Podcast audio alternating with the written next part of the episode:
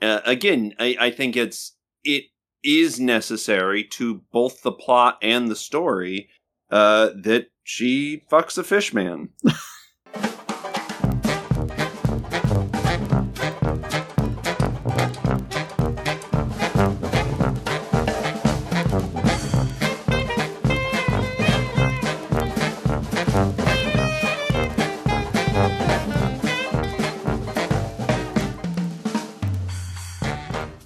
Welcome to another episode of the MacGuffin Podcast, the only movie reviews podcast that refuses to make Morbius jokes. With me Oh, I today. Keith Foster from San Diego, California. Uh, you are Cassidy Robinson, and you are recording from an undisclosed location in the Rocky Mountains. And speak for yourself, because it's Morbin time. I'm so over it. I was over it before it began. Oh, I love it. I think it's great. I love that the internet just collectively decided with this movie, nah, fuck you. But I don't understand why. Like, I don't. I mean, I, I think it's probably a combination of the fact that there's like generally superhero fatigue, so people sort of root for when they don't work, and uh, Jared Leto hate. I, I think a big part of it's Jared Leto hate, and I don't think it's superhero fatigue. Uh, I don't know if that's as much of a thing as some people might think it is. I think it's more of like, at this point, don't come up with middling crap. The superhero game has been so so strong for so long that something like Morbius would have sure, it probably would have done decent in like 2005, 2004, right? No. But- I'm actually convinced there was no way Morbius was ever going to be successful unless he had appeared in something previously, um, like he had been the villain in a Blade movie and then they spun him off.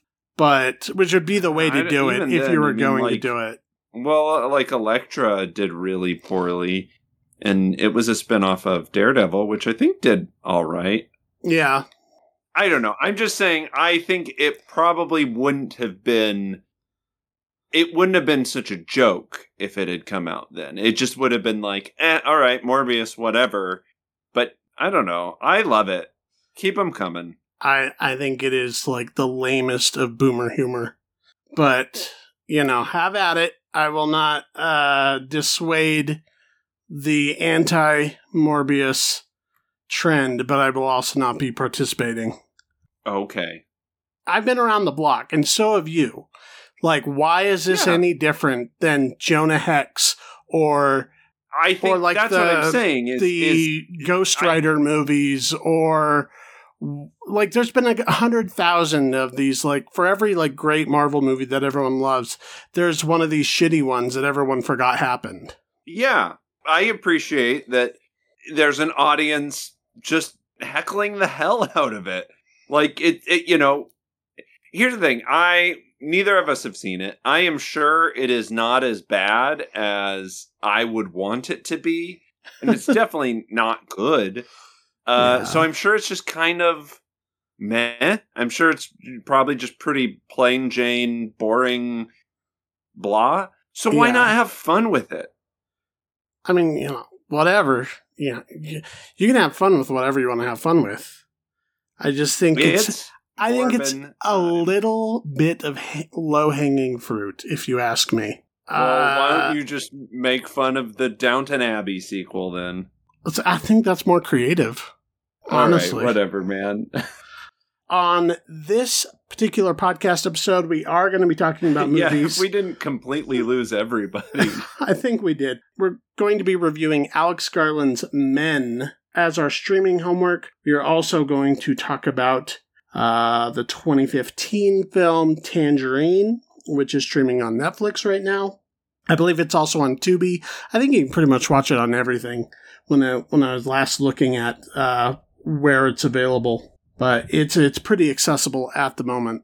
But before we get into that, for our pre-review segment, I did want to prep us for a game or a list. yeah, you you wanted to join the discourse. So we talked a few weeks ago about attitudes, modern attitudes towards um, violence in movies in particular, or scares and things like that. What should be PG, what should be PG 13, what should be R, etc., so on. You can go back and listen to that episode. We had that discussion. Um, this is going to be centered more on the uh, sex scenes in movies controversy. This comes up on film Twitter every so often, or or just probably Reddit and places like that as well. But there seems to be this weird backlash towards sex in movies, or you know, sexuality in movies, coming from a younger generation, like younger than us, and there's there's this idea that it's that there's no such thing as a good sex scene and that anything that's anything more than a fadeaway is unnecessary and it doesn't push the plot forward and and etc and so on and so forth and this i should say is not shared by everyone who's of like generation z and younger but it is a thing that has come mm-hmm. up more than once and not by you know the usual pat robertson super conservative you know side of the do you know spectrum. Do you know where I think it kind of stems from? I think it's because we are the VHS generation and uh, uh, we we all understand how uncomfortable I think most people understand uncomfortable it is to watch a sex scene with their parents, sure, uh, or with or with their family, right? So mm-hmm. I think there might be some like some weird like subconscious issues with it because you know it, maybe some of us were kind of exposed to sex scenes in a way that made us feel ashamed versus you know just being able to kind of watch the fucking movie like we would any other scene right uh, so I think that's kind of where it stems from for my, you know, arm armchair bullshit psychology. I think that's a part of it. I think it. I, I think it's a sort of a confluence of things. I think it's a.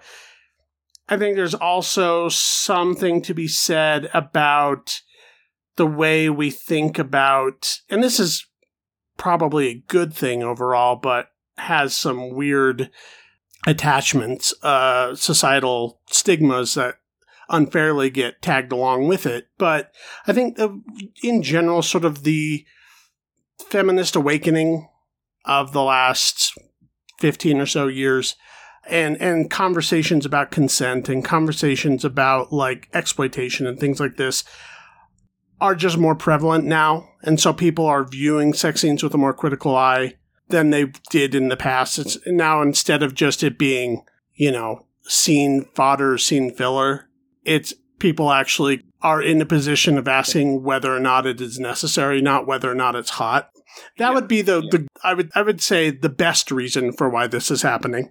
Um, the worst reason is again a lot of people who are under 25 have not seen anything other than Marvel movies in the last 15 years. And so yeah, I, I mean I there's mean... there's a lot of stuff happening on television. Certainly Game of Thrones got away with a lot of weird sex. Yeah, but I, I mean, it was also criticized for a lot of it too. Some sure. of it justifiable. Um, uh, you know, it it it did kind of like some of those their sex scenes weren't crafted with a lot of care. uh, uh, and you know they got some flack for it. Uh, um, but yeah, I mean, HBO is has long been, you know, unafraid to to go raunchy, to go its yeah. viewers. Yeah, yeah. I mean, that's that was always part of their brand is we, we show you things you can't watch on television, except for now in the streaming world, everything's kind of competing with HBO as far as that goes. Um, the other other thing I think changed the game a lot is the newer generation has a lot more access to actual pornography. Yeah, than fair. our generation did, and people older than us. Um, you know, used to be you had to like go to a store and buy a magazine and see a human being and look at them in their eyes as you pay for it shamefully. Or um, find a, a box in the middle of the woods that was stashed there for generations. Right. Or, uh, uh, yeah, I mean, everybody has like a weird found porn story, I think. Yeah, or pay, or even if you, you, you pay for it on, um, on one of those extra cable networks and then have to worry about it being on your credit card bill and all of those things. Now you just pornhub.com, type in your favorite keywords and go to town. And I think uh, people have, younger people in particular, have sort of uh, compartmentalized what is porn Yeah. and what is narrative. And in their brains, never the two shall meet. And because porn has become less narrative over time, and narrative film has become less pornographic over time. And I think all of these things kind of lead to this weird trend we're seeing of of uh, the no fun club. Um, yeah, and I I don't think I don't think it, we're ever gonna. I, I don't think it's ever going to go back to like you know the Hays Code or anything like that because I think there's that genie's just too much out of the bottle already. right. Um, but yeah, I I do think it's in, interesting the way mainstream movie culture specifically and and again maybe uh maybe it has to do with viewing a movie in a group setting but viewing a movie in a theater versus streaming something at home uh, uh you know we're probably a little more comfortable generally speaking uh, uh seeing a sex scene you know at home where we can kind of control the environment versus you know in a movie theater with some rando horny stranger right next to you Sure. Uh, although, I, isn't that part of the movie going experience when it comes down to it? However, what I wanted to talk about is I wanted to talk about uh, movies in which the sex scenes are either done well or they do have a narrative purpose or whatever. For whatever reason, it benefits the film more than not. Um, so yeah yeah uh, as you you phrased it to me sex scenes that are necessary. sure, I, I think that's that's the that's co- sort of the rallying cry is sex scenes are never necessary they never lead anything to the story they never contribute um and and you know i think a lot of times uh the when people say that they are confusing story with plot um right. uh, because they're not necessarily the same thing. But I think you know there are also times when. So you said to to come up with some, and and I think I found a a, a few that I can defend pretty well. Great. Um, and then we also asked our listeners uh, if they had any, and we did get a few responses. So I want to read those off the top. We don't have to comment on them um, thoroughly in case they happen to be on. I, I have a question before we get too too into this. Okay. Um, you did say sex scenes in movie. Are we only counting like actual literal sex, or does masturbation count? You know what I mean? Does Yeah, yeah, uh, yeah. uh, Somebody else asked me this as well. Um, I count anything that is, you know, would be considered sexually explicit for a film. okay. a sex scene. So it doesn't have to be, you know, uh, penetration or implied actual, you know, sex. It can be anything that is going to ping on a on a censor's radar as far as that element of the film goes. Okay. All right. So, just a couple answers here um, from people. Uh, we have uh, Alice White from the Those Happy Places podcast.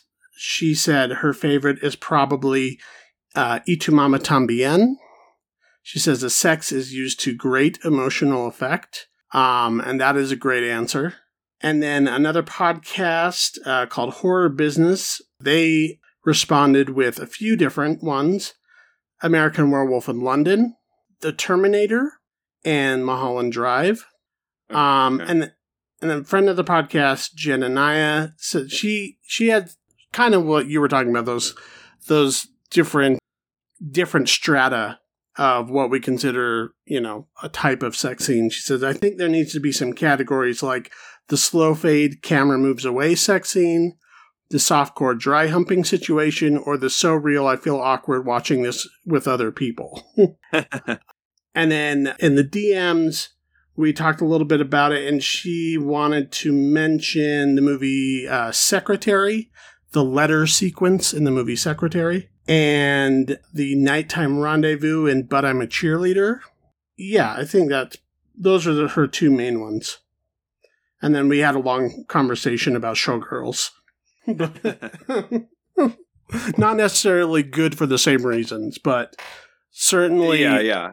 It is a benefit to the film going experience.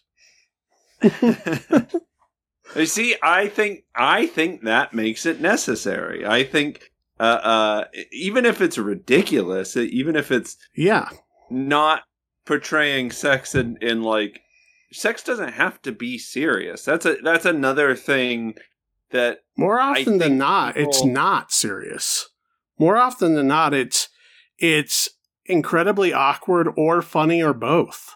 Yeah, I, I mean, exactly. There's a, it, but in movies, it tends to be very dramatic. Sure. Uh, again, not not always. Um, and for my examples, I tried to think of of examples in fairly mainstream movies that weren't necessarily like built around the sex. You know what I mean? Sure. Yeah. I mean, going off of the the uh the showgirls conversation, I nearly put the room because those sex scenes are hilarious. Yeah. It is in keeping with everything that that movie is. Yeah, and and I think it does add to the movie because especially the time it came out, those Mhm. scenes were probably added to try and give it more legitimacy, but made it come across more ridiculous. Right, or to sell to the after dark cable network crowd or whatever. Mm-hmm. Yeah.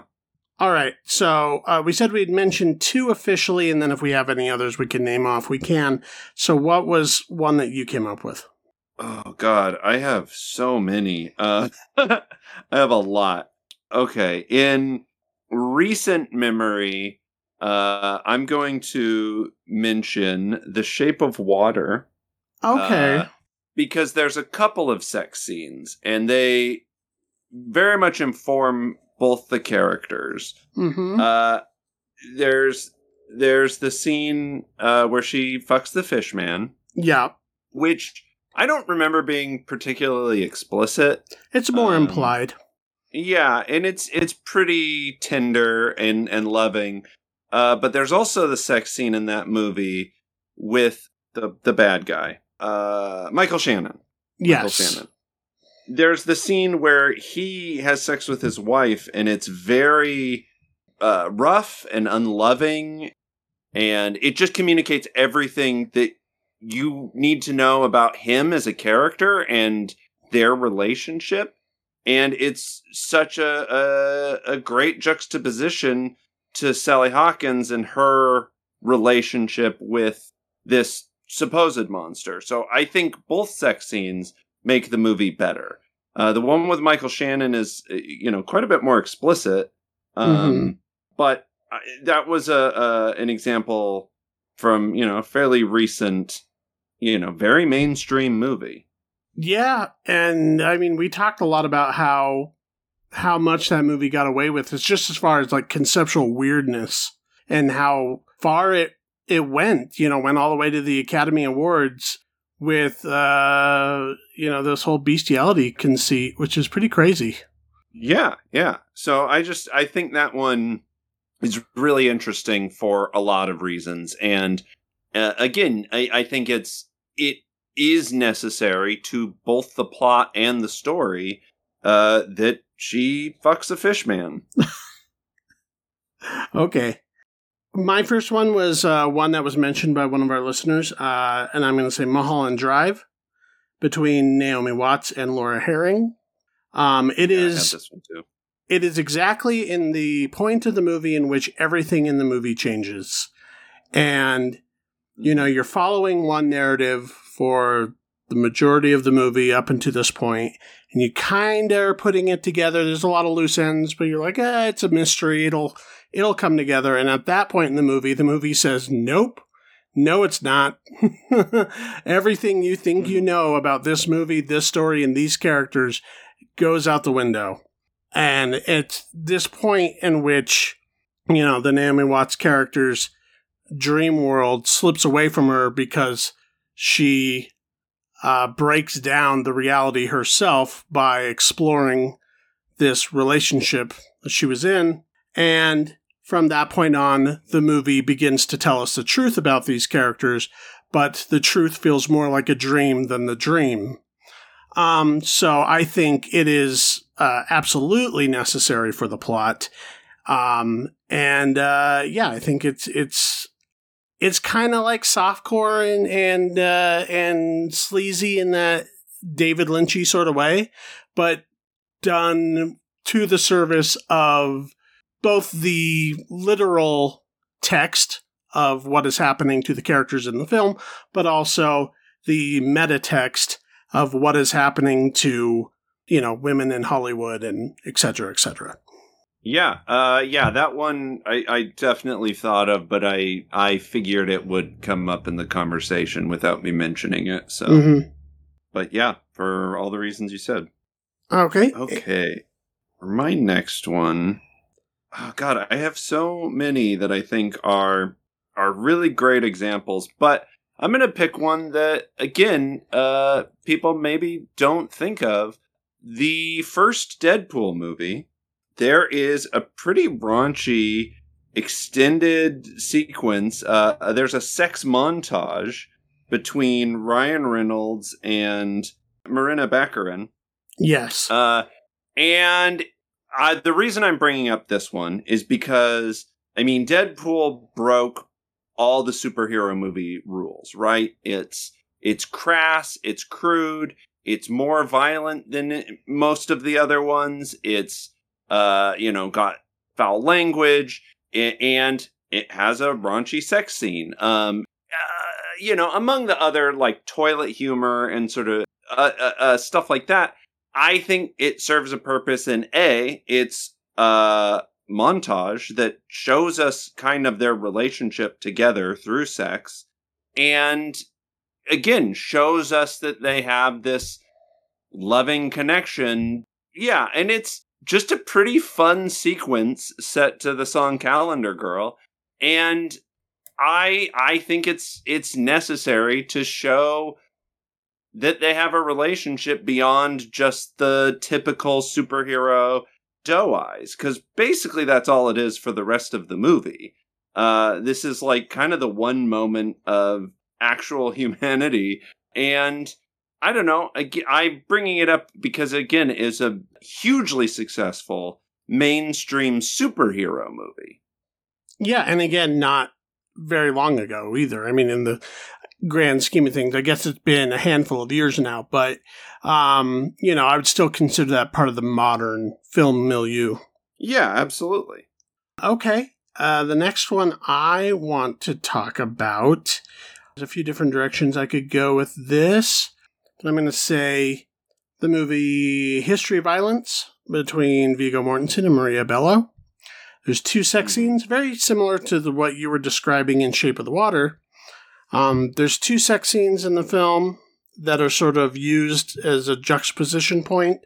Uh, the story centers around Viggo Mortensen, who is uh, an escaped criminal who's um, kind of living a double life. He it sort of you know left the past behind and started a new life in a small town as somebody else, where he finds this woman that he loves, and they have like this very suburban life.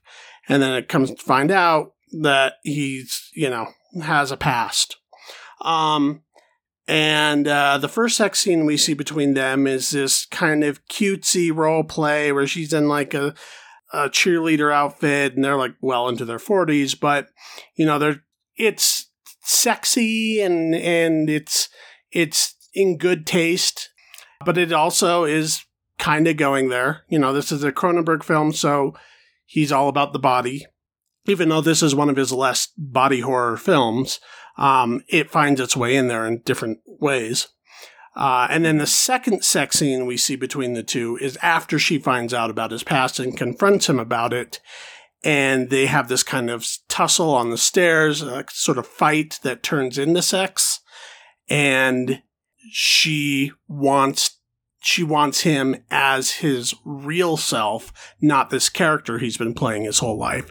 And he goes to this weird animalistic place, and you see this other side of him um, through sex. I, re- on one of the most uncomfortable looking staircases, like wooden staircases. um, and I, I just think that juxtaposition and the way that sex is used again to inform story and inform the characters is uh, brilliantly done. Yeah, and it, it's it's literally like a part of the the narrative. It's yeah. I I have one more that I want to mention. Sure, if you have any others, you can rattle them off. Yeah, I have one more that I want to mention in more detail, though. Okay. Um, and that is uh, the Wolf of Wall Street. Uh, again, Which one? recent- Half of that movie is sex scenes.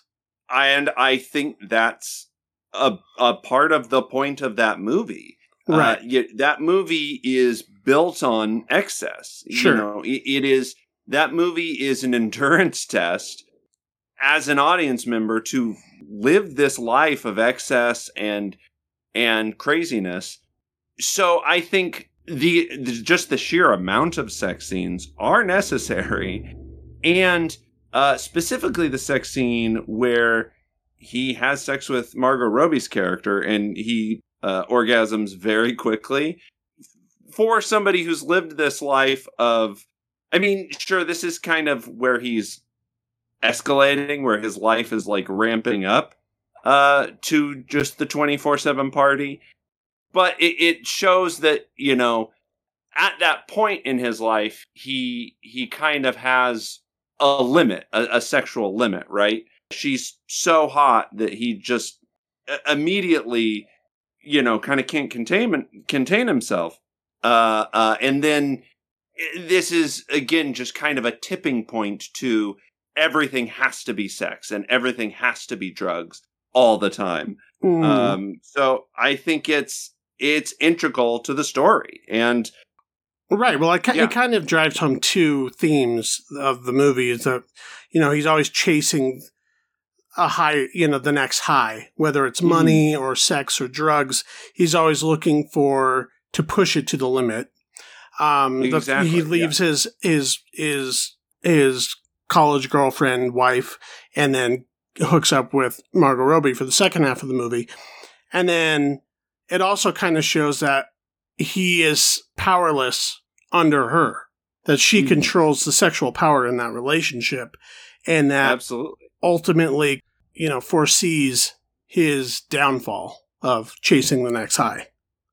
hmm I, I mean, there's a couple of uh, uh, you know uh, sexual scenes between them that Mhm. literally, you know, uh, illustrate that power dynamic, and uh, yeah.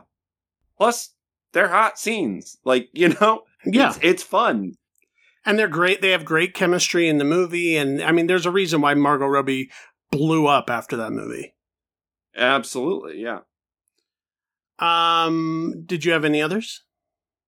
Uh, yeah, just a, a few I want to just rattle off. Um, Brokeback Mountain, uh, uh, Gone Girl, The Notebook, Pleasantville. Uh, there's a very specific masturbation scene. Um, sure. That again, the movie kind of doesn't work without.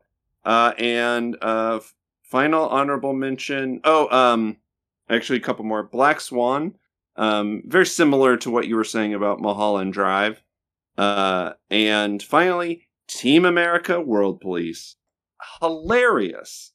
Yeah, no. Uh, yeah, it- there's it's- a very extended gratuitous sex scene between marionette puppets in that movie that was so raunchy it got the the movie an NC-17 rating even though uh they're puppets. Right. Uh, and uh, they had they had to cut it down.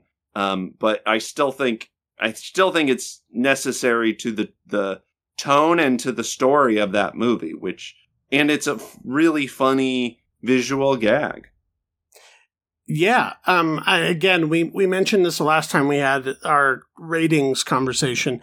If you rent the movie, uh, uh, the documentary, this film is not yet rated. They they talked to Matt Stone about that, and he talks about how they knew ahead of time that they were going to have to cut the scene down. So they filled the scene with stuff they knew they wouldn't even want. Like, you know, like pooping scenes and all sorts of stuff to make the scene more extreme so that they could, by the time they cut it down for the R rating, they would have all the footage they wanted. uh, yeah. um, which is a great story. Um, I only have a couple more here. Uh, um, the movie Desert Hearts, uh, starring uh, Helen Shaver and Patricia Charbonneau. Um, I actually just rewatched this because uh, I didn't remember exactly at what point the sex scene happens and if it was a sex scene or if it kind of fades away. It's a full on scene and a pretty, pretty uh, sweaty one for 1985. Um, but I think, you know, it's a, it's kind of a really underrated little movie. Um, but it kind of tells, you know, the, the story of this, uh, stuff shirt Ivy League professor who goes and lives in Nevada to after her divorce to sort of find herself again, and she finds Patricia Charbonneau instead, um, and uh, you know sort of discovers all the reasons why her marriage didn't work out. And uh, this one's, I don't know. It is what it is. You tell me what you think. Uh, the sex scene between Adrien Brody and the creature in Splice. Uh, I, I've still actually never seen Splice, but I am I am familiar with this. Uh, I thought you were with us when we saw that in theater. No, I, I wasn't with you guys. Mm. Um, there was a period of time when I missed like every movie going experience because I was always working at the gas station. Oh, okay. Well, that must have been one of them. Yeah, I mean the movie is kind of like leading up to that, and you, it's a uh, it, I mean, the whole movie is this kind of like perverse Frankenstein story as told as an abusive family dynamic science fiction thriller. Um, and uh, that's the point in the movie which all the cards are out on the table at that point. Like, you know that it there is no line the movie won't cross. Yeah. Um, and uh, yeah, I mean, it, it, it, gets wild. I mean, from that, I mean, the whole movie's crazy, but that from that scene on, especially. So, if anybody has any opinions about any of that, um, we would love to hear it. You can always contact us at our email, um, MacGuffinPod at gmail.com, or on our social medias, uh, Twitter and Instagram at MacGuffinPod, and uh, put in your favorite scenes or what you think of ours. Tell us how uh, sick and deranged we are. Let's go ahead and get into Alex Garland's Men. And uh, yeah, did you want to describe that one? Uh, I'll do my best. So, Men is about uh, Jessie Buckley is playing character Harper, who is uh, going on a vacation to the countryside um, to get her mind off of her ex husband, uh, who she was in the process of divorcing uh, when he suddenly dies. He suddenly um, jumps or falls out of uh, their flat. Uh, so she goes on this vacation to kind of deal with some shit we don't know exactly how long this is from uh, the, this incident, but when she gets there, she is in this village uh, where uh, everyone has Rory Kinnear's face. Uh, so she meets this owner of the house that she's renting, um, who's played by Rory Kinnear. She goes out into the woods uh, for a walk where she stumbles upon a, a naked homeless man, um, presumably homeless, a naked vagrant of some kind, who follows her back home and and tries to get into the house she's renting. She, you know, contacts the police, and uh, things kind of escalate from there. Um, but yeah, all the men in the village have Rory Kinnear's face. yeah, is that a spoiler? Is that or is that in the trailer? That's in the trailer, which I do think is a bummer. um I think it would have been more effective and creepy had I not known that going into it. But Yeah. uh, yeah, if you've seen a trailer for it, you should. I mean, it's pretty apparent. Yeah, and uh, you know there is some question as to whether or not these men actually have Rory Kinnear's face, um, because she doesn't, you know, upon meeting them, does not make that distinction. She doesn't say, "Oh, that's weird. You you all look the same." Um, it it seems Yeah, more like addressed. a yeah, it seems more like a directorial choice um, than it is a a character choice because yeah, she doesn't treat them as, as that's what's going on, and as the movie goes along, uh, her psyche becomes less and less reliable. And, you know, kind of, this is a horror film, certainly uh, is p- playing around in genres such as gothic horror, um, you know, English countryside, man, uh, you know, manors and chapels and crosses and all of that. But there's also Definitely some. some, uh, uh, yeah, there's also some home invasion stuff in here, and and it also uh, kind of plays into sort of psycho noir, psychodrama territory as well. Mhm. Um, Yeah, and and sp- and some like folk horror as well because there's definitely some like uh pagan imagery. Yeah, Yeah, and and, you know, and a, a decent amount of Cronenberg worship uh, going on as well. So yeah, definitely some uh, body horror sequences for sure. Yeah, particularly the movie The Brood, which this movie is almost kind of like a reverse engineered version of. Um, Oh, okay. Okay. Alex Garland is a genre guy. Uh, and he, uh, you know, either as a writer, having worked with, uh, Danny Boyle all those years doing 28 Days Later and The Beach and, and, um, uh, Sunshine, you know, s- science fiction horror stuff. Uh, and then breaking out on his own with Ex Machina and Annihilation, two films I thoroughly loved. Uh, he also wrote the screenplay for Dredd. You know, so he he's always kind of thinking about things in terms of genre, but he's also very interested in how genre affects story and how genre informs character. Um, and I think that's why his stuff endures more than a lot of his contemporaries. And in, wa- in a way, Mhm.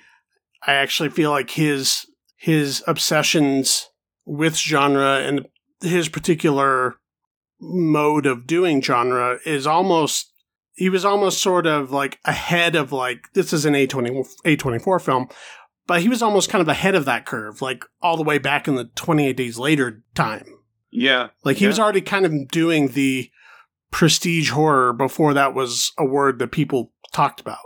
For on sure, the shoulders He of was- giants for sure he is Mhm. definitely like like i said at the top he's paying homage to a lot of different stuff and if if you've seen a lot of 70s 80s horror you know where all these influences are coming from. Um but uh but yeah i mean it it seems like a natural fit that he sort of ended up here on his own as a director Sure, yeah. um, this certainly does not have the budget that Annihilation had because that movie did not do very well, even though it's become something of a cult film later. Um, I- I knew it would too. I knew it would find its audience later. well, I, ha- I mean, yes, obviously that movie's brilliant. Mhm. um, maybe the best thing he's done, you know, and that's saying something because I like a lot of the stuff that he's done. Um, and Ex Machina is, is a great movie as well. I just recently rewatched that before this came out. And you can even kind of see a thematic through line between these three films, his directorial films, um, Mhm. and the way that he's kind of dealing with these themes of misogyny and and uh, uh, systemic uh, patriarchy by way of genre. And thi- I mean, thi- and this is definitely the most explicit with that. Sure. Um, yeah, it's like I if mean, he if he's saying if you didn't know from the other two movies, let me make it even clearer. Um, yeah. uh, uh, definitely obsessed with gender dynamics for sure. yeah. And uh, specifically, this movie is. I, I mean, there's so many different elements of of like you said the um, misogyny and built-in uh, patriarchy that he's addressing. Yeah, what did what did you think of this movie? having said all that, um, I think it's very well directed. I think it's gorgeous to look at. I think he knows how to compose a shot. He knows how to milk a scene for tension. On a genre level, it's firing on all cylinders. Um, there's some very, very tense moments, some very effective scares. Um, it's very eerie and creepy. The sound design is really cool. You know, both the the sort of organic score that's used throughout, but as well as um, there's this kind of like breathing pulse in the background that runs throughout the whole film.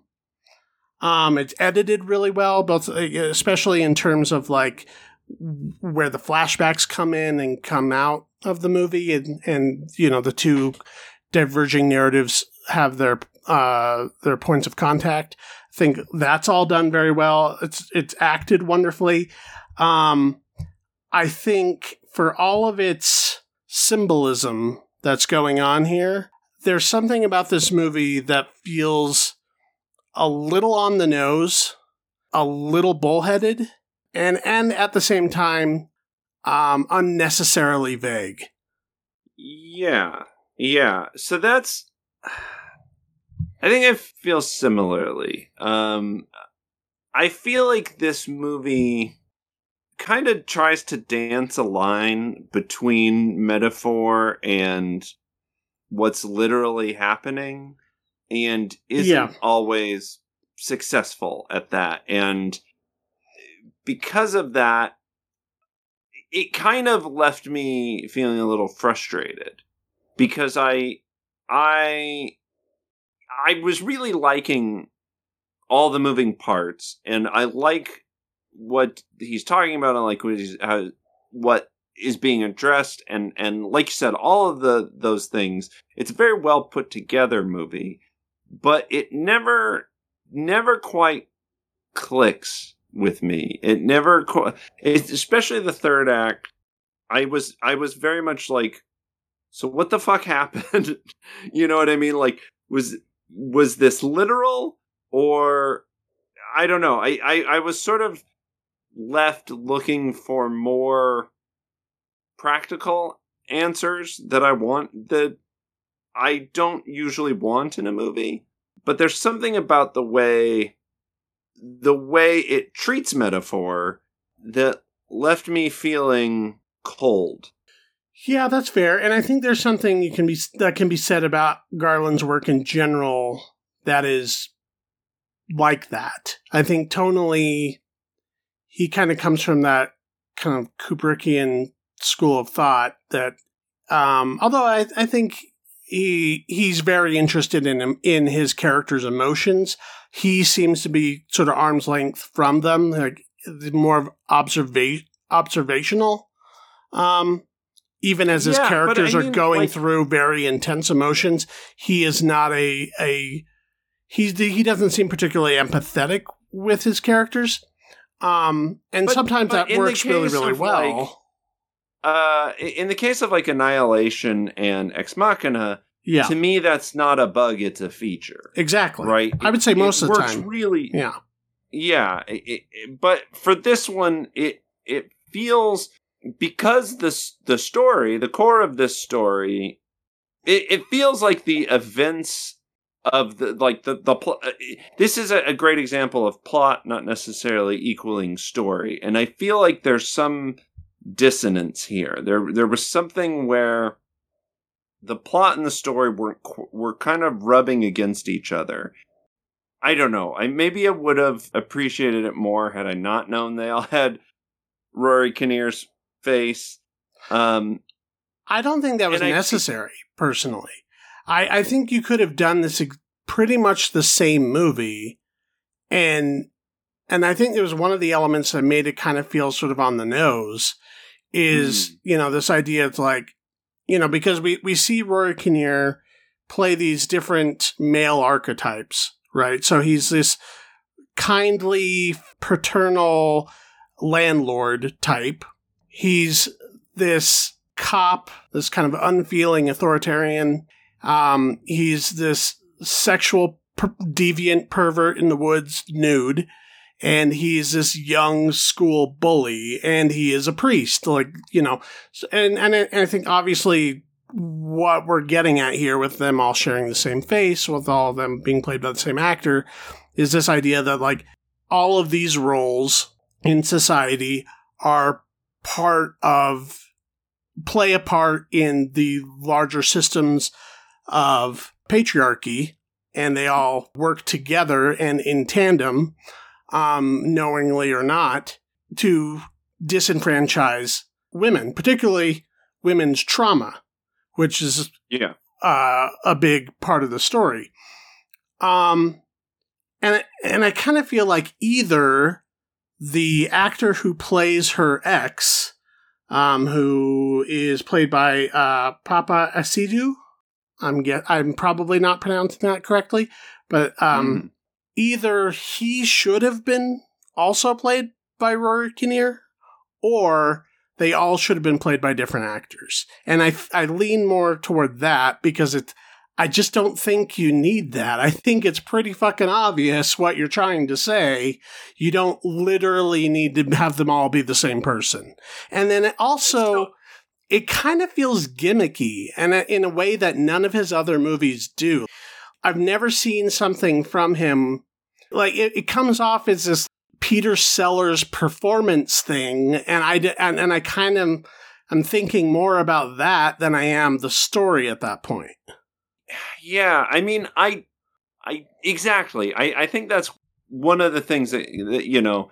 By the end, I'm like, okay, so is it a like a literal, you know, shape shifting creature, uh, or or has the metaphor just kind of uh, uh, run off the rails? I, I, was just thinking of things too practically, and it it, it it was that decision that kind of threw me off. But I I don't necessarily dislike it. I I just I don't know. I I think I wasn't There I was wasn't something- as uh I wasn't as thrown off by the what is real, what isn't stuff. I I kind of understood at a point that this is by the time we meet at least three Rory Kinnears, I was like, okay, this whole Yeah. movie's working on metaphor and symbolism. That's the world we're in. So at that I mean, point, yes. I wasn't I wasn't really trying to like figure out like, ooh, what's in her head, what isn't, blah blah blah. Like there's a little bit of that, but that's that's not Well, essential I- to where the tension is coming that from. issue, except the movie makes a big deal out of a lot of like the practicality of things, and and it it keeps jumping back to this point of reality. To me, it, it didn't. Yeah, because a lot know, of the movie just- kind of feels like a nightmare, um, like a living Yeah. nightmare. And then, but and I there's think that's necessary. yeah, and, and I think that stuff actually works really well. The surrealism is on point.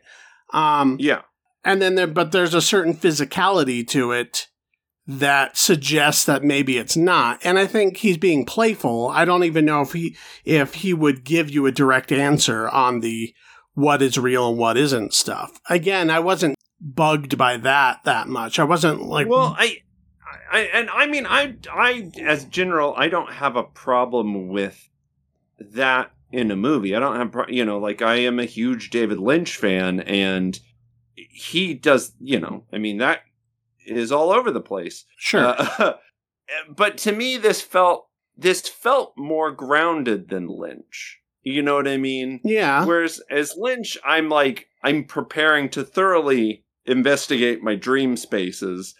In this, it, other than this sort of a, a couple decisions, it feels very grounded in reality. It feels very maybe that is intentional. Maybe that i- i- is you know maybe it is a, a a part of us as men trying to understand the literal nightmare reality uh, that we create for a lot of women. Uh, uh, I think it's a bit know, of a stretch. I, I, I think more so it is it's just real enough that he can toy with that later on. I think you know the I think the the, the movie's sense of reality becomes less and becomes less and less tethered as the uh, as the tension expands and, and the movie becomes more and more horrific. Yeah, and And we're like entering said, further think- and further from the literal and more and more towards her mental state. And I do think the the horror works. Like, you know, Yeah. this is a pretty freaky movie. Yeah, I think I think you know viscerally the movie is doing doing all the work. I think it is. I think it works pretty well, other than the Rory Kinnear thing, which throws me off more than I want it to. Not that he's doing Yeah, a bad job at any of these. It just again just feels a little gimmicky. Yeah, I, I know what you mean. I don't necessarily I don't necessarily hate that it it does just like where its you know its literal meaning on its sleeve. Uh, I, I I that doesn't bother me. Like uh, I just know, feel like that comes off either way. Like th- those all could have been played by different actors, and I absolutely would have understood what he was getting at. Sure. Uh, but I don't, again, I don't mind him necessarily spelling that out for people. I, I don't mind him being aggressive with that point. Um, There is And- one and, you interesting know- thing, though.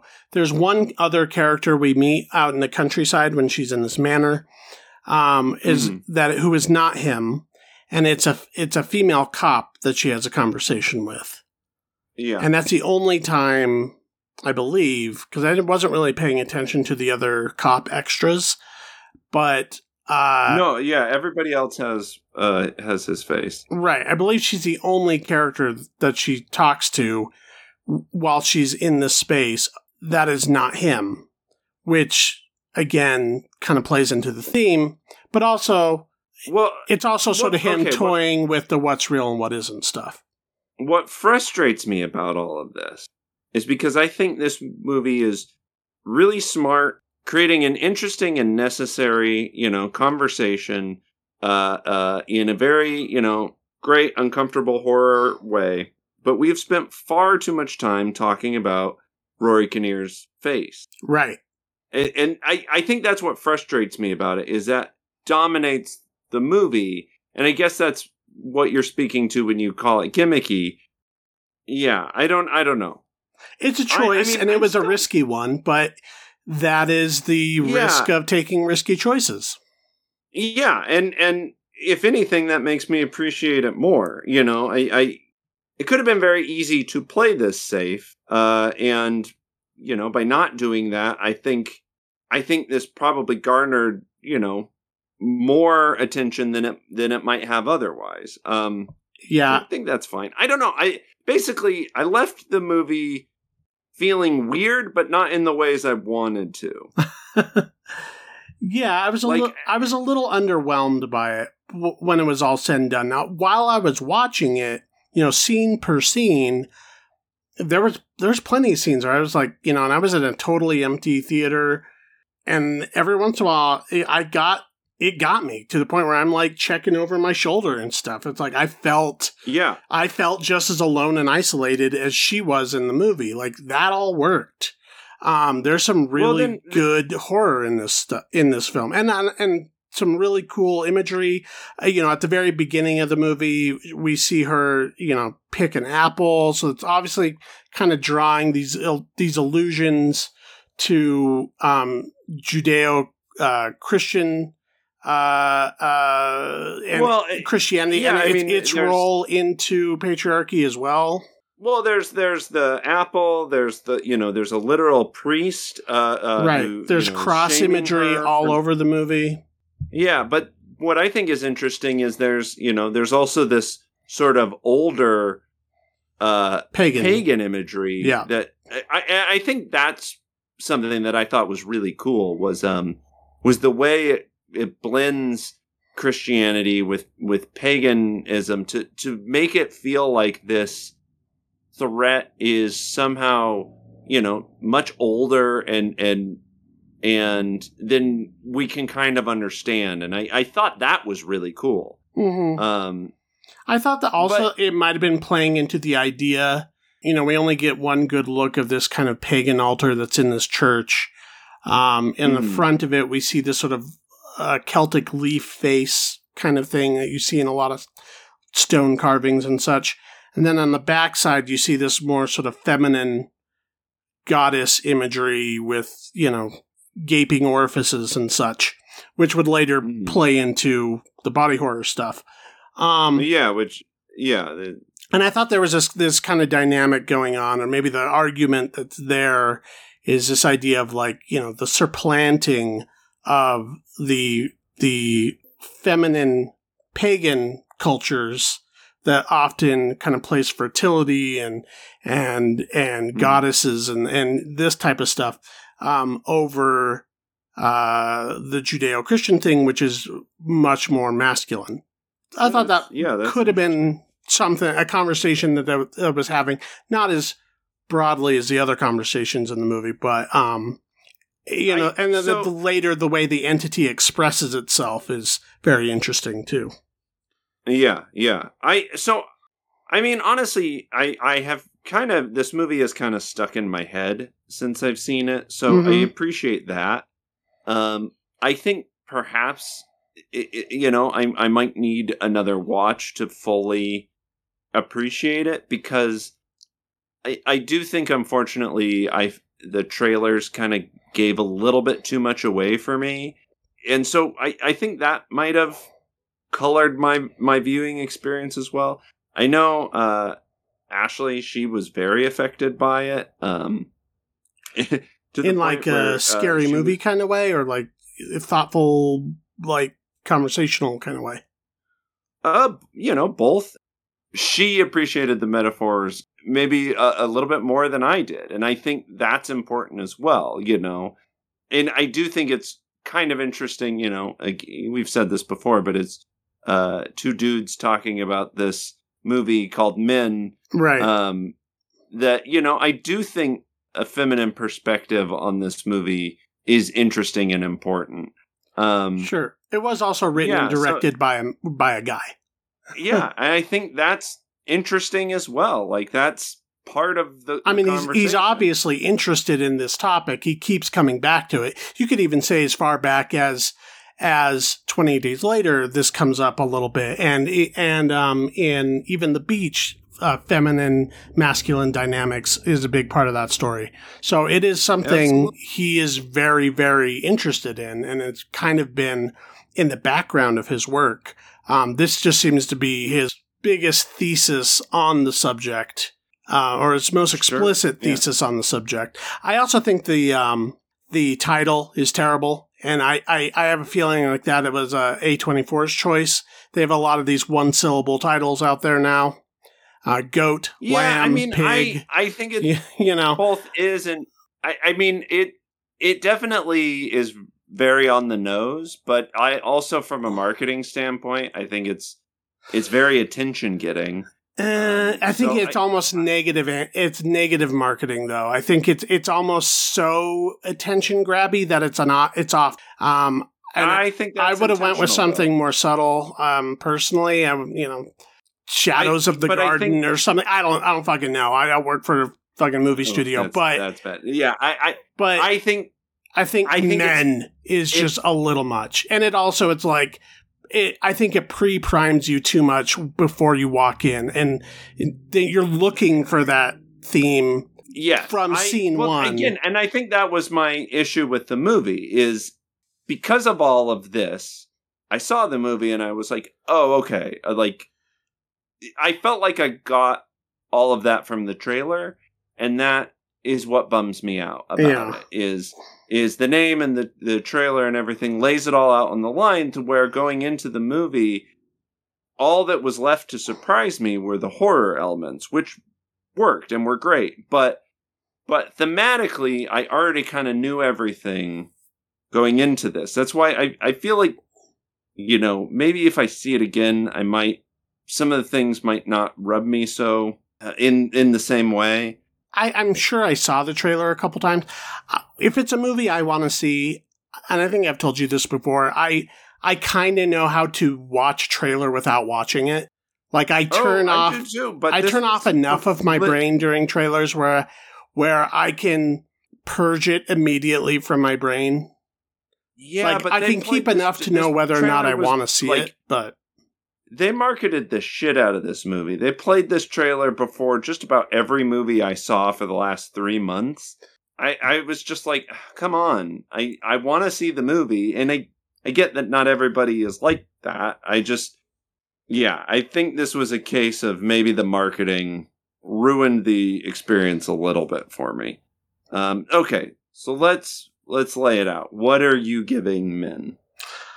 This is like a strong C plus to a light B minus. I'm leaning towards B minus because there's too much of it that works well for me to call it middling, but I'm also grading it against his other work, and it it's a it's it's kind of a low point for Garland. Yes, I agree with you there. If if I'm grading it against his work, I'm going to grade it lower, but I'm I'm going to give this a B plus. Uh, Okay. Because I I still think you know this is this movie swings for the fences. Uh, it doesn't hold back on the the horror. It doesn't hold back on anything. And I liked it more than I didn't. I, I like I said, I want to see it again just so I can kind of view it with with all this stuff in my head already, um, but intentionally there. Yeah. Um, because I did like it. Uh, but yes, I agree. It's it's it's not my favorite by uh, Garland by any means, but I still think it's definitely interesting. It's worth a watch and it's worth a conversation. Yeah, I, I would agree. And if if you are a fan, you know, people out there uh, of movies like uh, The Brood, I think the this and that movie are, having an interesting conversation with each other because The Brood is almost like it's almost like deconstructing misogyny through mis- through a misogynistic lens, and this movie is like almost the opposite of that, uh, but doing similar things. As well as you know what movie I kept thinking about? Like the the English countryside the whole like dream narrative like the surrealism and stuff remember that movie we talked about the Robert Altman film Images No. it was on Shudder we talked about it I think maybe last year or the year before but it reminded me a bit of that as well as the uh the Nicolas Roeg film uh Don't Look Now Oh, I know the movie you're talking about. Okay. Yeah, yeah. Uh, I mean, that's what I mean. It has definitely very folk horror uh, elements to it. Um, yeah visually, it kind of reminded me. Uh, there was that that Jude Law folk horror like three episode thing that that HBO did that was pretty interesting. That i- i- having similar conversations as this. The third day. It was only six episodes long, and like it, it was done in like two parts and two parts and two parts mm-hmm. um, each part kind of represented a different thing. Um, but yeah, it was having a lot of similar thematic stuff, and visually, I think, kind of worked in a similar manner. It's worth checking out. It's a it's a quick quick watch. Okay. Let's go ahead and move on to the streaming homework now, which was uh, the movie Tangerine, which came out in 2015. This is written and directed by Sean Baker. Famously, was shot on an iPhone. Um, there have been many since. I don't feel like that's as much of a selling point as it was at the time. I said I, I kind of wanted to talk about this because we're like entering into Pride Month, and this was one of the first, not the first, but of the modern era, one of the first major motion pictures to sort of center around trans characters. Mm-hmm. Um, and I, I feel like the the LBGT movement, um, as of late, the battles are kind of being fought on trans territory, and so I feel like Mhm. this is an important film to talk about in those terms, as well as um, kind of getting the ball rolling on a lot of this. You know, it was like this movie and then Orange is the New Black and a few other things that kind of happened around this time.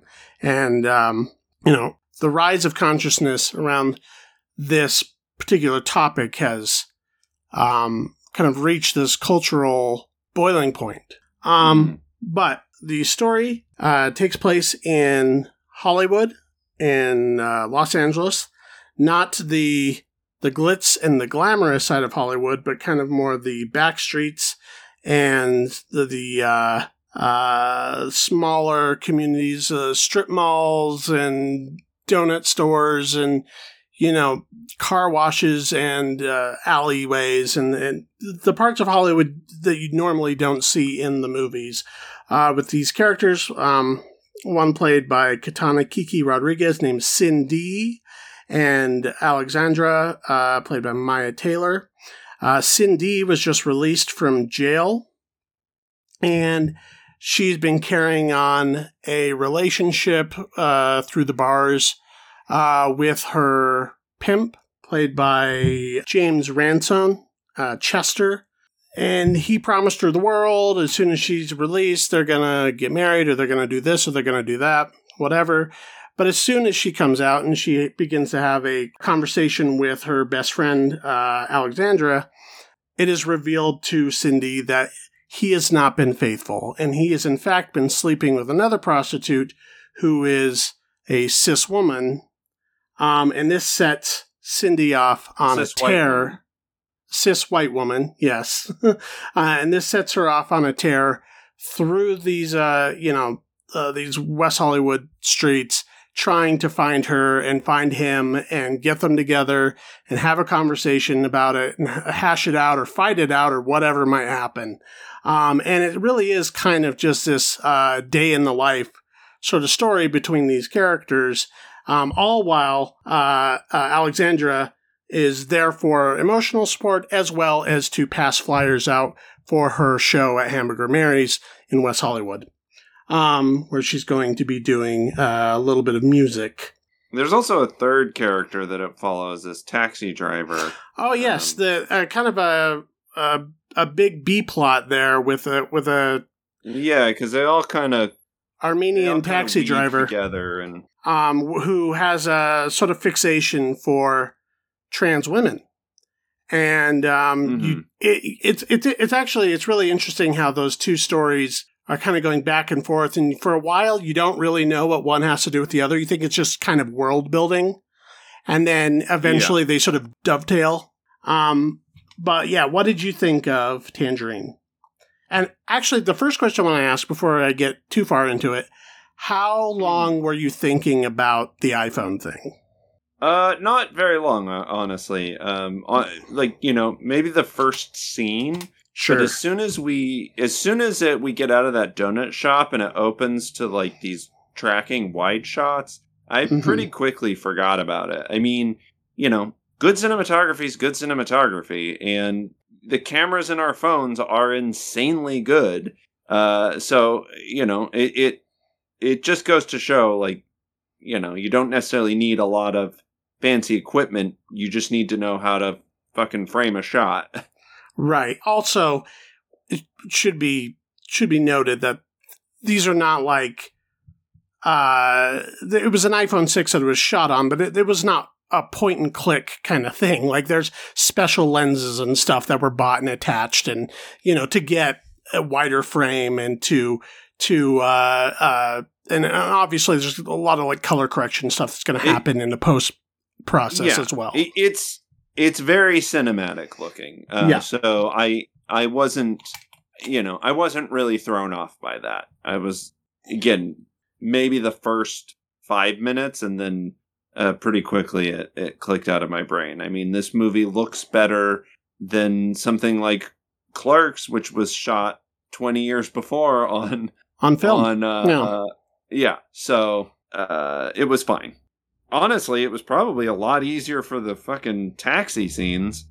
Oh, sure. Well, all of those scenes. I mean, I don't know exactly. I, I've read a little. I've, I've seen some interviews with Sean Baker, and I've seen some, and I've read some stuff about this movie back when it came out, and maybe I forgot this detail, but I feel like a lot of these locations were probably not legally obtained. I feel like there was a lot of kind of like steal steal your shots going on in this well, movie. I mean, there, there's a lot of like on the street stuff that Yeah. like, they clearly, yeah, didn't. uh You know, they're not going to get necessarily permits for to walk down the sidewalk, and and they're not closing down streets for this for sure. Right. Yeah. So I, I and, I- and I feel like the less of a the smaller your crew is and the less equipment you have to schlep around, the easier it is to do all that. And also it kind of uh, ends up having a stylistic uh, effect as well because there's not as much cutting because Mhm. th- you can do a lot more tracking with just holding an iPhone even if it's on some sort of rig. Yeah, and I mean, even if it's on a rig, even if it's got additional lenses, it's still an iPhone. Like you know, that's Yeah. that's impressive. It's not a Sony Red or whatever. Yeah. Honestly, I it's still I think it's a really good looking movie. Like Mhm. like I said, a lot of the shots are really well done. Um there's a lot of interesting camera work going on, so it yeah, Yeah. it really doesn't matter. And visually, the movie has a look. The move. It's not that the movie is dictated by the budget, although I'm sure to a certain extent that was the case. But the movie is stylistically interested outside of just what can we afford to do. Absolutely. There's the the camera is talking. Yes. Well, what did what did you think of the story? I watched it earlier today, so I'm still kind of unpacking it. It has I I really liked the way these stories weaved in and out with each other. I think this movie is really effective at it's really effective at making you feel like just a fly on the wall Hmm. and it feels really real and in a way that doesn't i don't know to me doesn't feel uh exploitive or cheesy uh uh it feels very yeah you know because again 20 years ago if this movie had been made i think everything would have felt so sort of overly dramatic and important with a capital i. And i think to me what works about this movie and what makes it feel more important is that uh you know it's just people uh you know kind of going about their day. Uh you know like the way Cindy and Alexandra talk to each other they feel real. They feel like they've been friends forever I swear to God, uh, Chester felt like someone we probably would have went to high school with. Um, I think a the- lot of people went to high driver. school with a Chester. Yeah. Exactly. Uh, it just it felt very real to me, but again, not but not in a way that's like uncomfortable to watch. Like it, I it's pretty funny. Um, it's pretty, you know. yeah, that's what always strikes me. And I, what I think I forgot about this movie when I watched it again is how funny the movie is. I mean, I I think if I were to place this in a video store, like what category, I'd probably put it in the comedy. So I think it is Yeah, more of a comedy than it is anything else. Yeah, and and like the way things are paced out and and done uh yeah it, has a lot of really funny moments uh, and a lot of comedic beats and you know the music is just as much a part of that. If nothing else that's what i appreciated the most about it is you know this is a, a trans story without being melodramatic you know what i mean? And and that isn't to say that there's no drama and there's because there there is for sure and the ending is is pretty heartbreaking um but what's heartbreaking about it is kind of this betrayal of friendship not it's it's not heartbreaking due to circumstance Mhm. which i think again it's it would be very easy to play these stories that way um well one of them is uh ends on a pretty dour note as far as that goes but it's not trying to exploit that fact or at least it didn't feel that way to me what I think Sean Baker is What- really good at doing, um, he, Mhm. what he did really well here and also in uh, the Florida project, which would be his next project after this, is he's really good at sort of capturing the lives of the types of people that society generally turns away from or tries not to think about. Like, like I said, things are getting better now, but you know, generally speaking, if you're walking down Hollywood Boulevard and you see a Cindy and Alexandra having conversation near the bus stop and you see maybe the fight's going to break out over there or something you don't know what's going on they're kind of loud uh maybe i'm going to cross the street and and i sure. think I mean, I've I feel like I've been that the person in the donut shop who's like, please take this outside of my store. You know. Right, yeah, and, and, I'm not saying that to you know downplay the their lives as characters, but what I'm saying is generally speaking, you know, these people live in a different economic strata than you ever see in movies, um, Absolutely. and uh, and not feeling sorry for them because of it. You know, I mean, it, it is Yes, it is that- their that's what I mean reality, the drama doesn't come from the circumstance. Like right? it's not. Oh, look at these prostitutes, poor them. It's just they're they're sex workers. You know, they're just going about their day. They're doing their job. Like it's it's not this thing. You know, and the drama comes from the character relationships. It comes from Yeah. You know, my fiance cheated on me. I don't care who you are. That hurt, and and you want you want to deal with that hurt. Uh, you know what I mean? It, it's it's not the sex; it's the betrayal, and Right. that's what I think is interesting about this movie, and what this movie communicates clearly, more clearly than I think you know most when it's dealing with uh prostitution.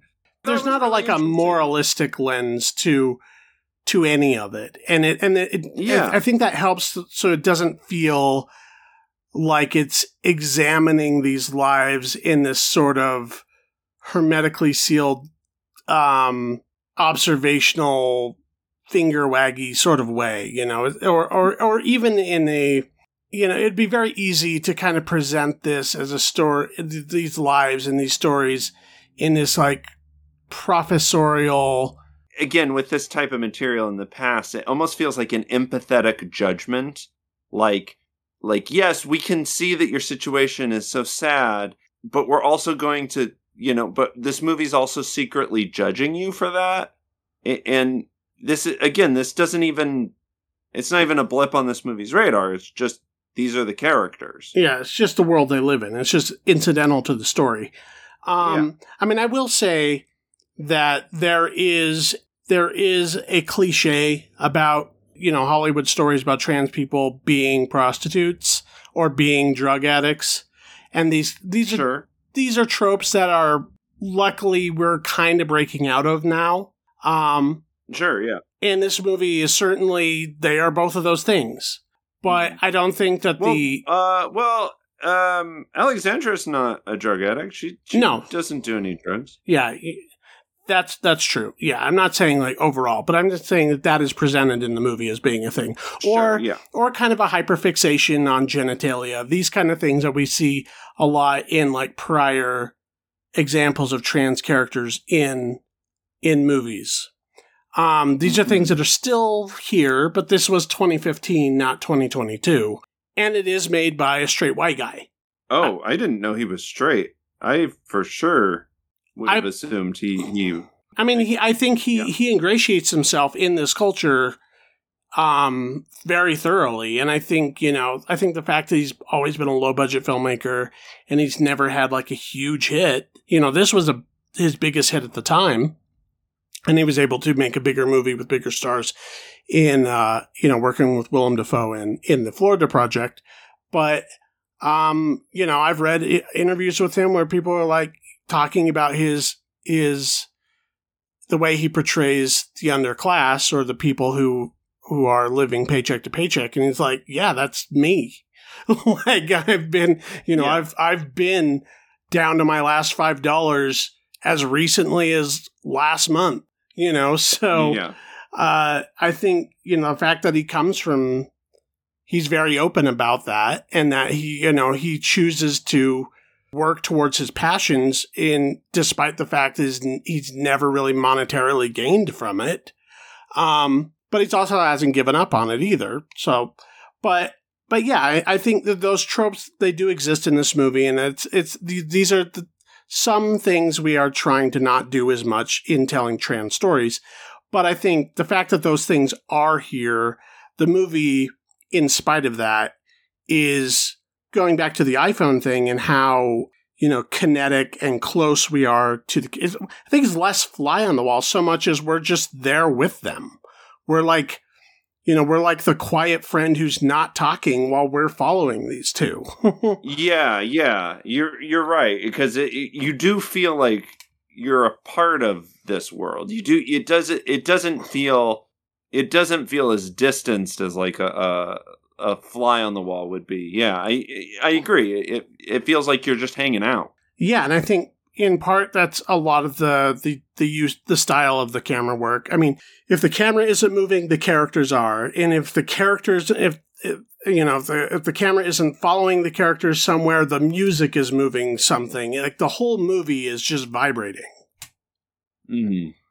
Um, and it kind of it, it, moves at a clip too. I mean, it is like scene, scene, scene, scene, scene, and the dialogue is really fast, and they're talking over each other, and it almost kind well, of feels improvised I mean. at it's, times. It's a really fun. Uh, fu- it's you know, it's a pretty fun movie. It's funny. It's mm-hmm. it's uh pretty fast paced. It's it, it's entertaining. It, you know, it holds your attention. It's not. It doesn't try to to make anything feel too precious and, and, and I, I, mean, I think that the big emotional beats, the payoffs that, that do exist, because it's not all just yucks. Um, no, it's yeah, it's it's not. Um, I think but, they're really well earned because of that. Because because we're not thinking about it in terms of oh, woe is me, the whole movie, or like you know, it's not an addiction movie or a or you know, nobody's life is ever in danger or anything like that. But you know, when things when there are these bigger dramatic beats or like the the the other shoe does drop, it does kind of create a more of a jolt of tension in the story because we know that the chaos of these of the lives of everyone involved. Yeah, and and these characters are likable. You know, you don't want you want to see everything work out for them, and and well, especially because most of the ten, most of the dramatic tension comes from, you know, are these relationships going to fall apart? And clearly, Cindy and, and Alexandra have a lot of love for each other. And, you know, you want to see, you want to see that. Yeah, you even want to see resolution. You want to see. You want to see everyone support. come to Alexandra's show at, at Mary's. Yeah, yeah even as exactly, small as small sure. of a character detail as that or or later on when they when they pick up the the uh home wrecker and then right, they yeah. they start to sort of have it becomes more of a trio instead of a uh, a duo you even kind of root for that you know in a in a kind of funny way absolutely like, like there's kind of a yeah. camaraderie to to everybody in the movie for sure um, it is definitely sort of a a uh, Island of Misfit Toys kind of story. Yeah. So I, I thought the movie, I really liked the movie. Yeah. Uh, I, I was taken out a little bit by James Ransone just because I've seen him in stuff since. and yeah. I didn't realize this was probably one of his first movies. Oh, he'd been or, in stuff like, before this. I he was in um he was in some like hope like I want to say he was in Sinister, wasn't he? He played a cop in that. Yeah, he was in Sinister. Was that before this? Uh, by a year or two, yeah. Okay, and yeah, he was in it, and he's been in a lot of uh, horror stuff lately. It where everybody else felt very authentic, he was a little more actorly. Um, sure, but but I in a way, there's sort oh, of. Go ahead. I think you're going to say what I was about to say. Oh, oh well, I was going to say that that sort of works for the character because that type of character, that type of person feels like a character, feels like they're putting on a performance, right? Like, uh, so in its, and it's, and I'm not saying he did a bad job as an actor. It's just, I literally is because I recognized his face. I was like, oh, it's that guy. You know what I mean? I think you know I think he's good in this as well. Like I said, he, felt like someone I went to high school with. So yeah, Uh, and he's playing very against type because we usually and see him play I- like the oh shucks country boy in something, or like you know the the cop or the you know some sort of like background shy character. And here he plays like you know this weed smoking um wannabe gangster type, and he, he's kind of eating it up. Well, that's a, that's another thing I think is interesting is we know she's like chasing after her pimp, and and uh, again, I'm I'm more used to movies where pimp is sort of a source of danger and um and exploitation and and clearly he you know he is a user and um uh the way he manipulates the relationships around him are, are pretty apparent but I never feel like violently threatened by him. You know what I mean? I never feel like. Uh, uh, so I do appreciate that they they also played the pimp character um, a little less stereotypical. Right. It, it's it's the reveal to his character is very interesting because he's talked about for so long before we meet him. You know, I don't even think we meet him till the third act. Um, No, it's it's yeah, it's not till like kind of the end of the third act. Really, like it's it's Yeah. uh yeah he, he's he's built up in your head for a while and um he kind of the reveal to him kind of plays against a lot of i think it it played against my expectations of of what i thought this character would be um in in ways that were both surprising and i don't know probably made it feel again a little more more authentic because of it Right. But you can also, yeah, because you can 100% see yourself walking into that donut shop and seeing him sitting there. like I said, I feel like I have been the person at the donut shop who's just asking everyone to stop yelling and leave. if you were the, the shop owner or whatever. yeah, I, I've I've had shifts like that where I'm like, please don't not in here right now. yeah, and it gets it gets pretty pretty crazy at a point, and and, and kind of like screwball comedy ish in a way. It's kind of comedy of errors. Like it's it's Yeah. almost farcical, but done in this in, instead of a revolving door. It's you know it just kind of all revolves around uh these streets. It's it's there's yeah there's they're playing with that expectation. It's it's there's some fun there. Mm.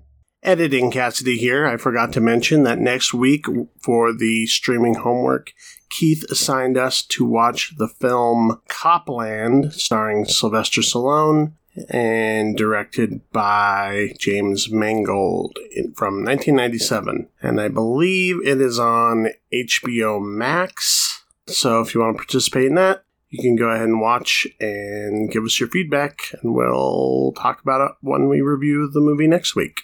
All right, that is that. And if anybody has anything to say, I mentioned this uh, earlier in the podcast about any of the things we talked about on this episode or previous, you can email us at MacGuffinPod at gmail.com.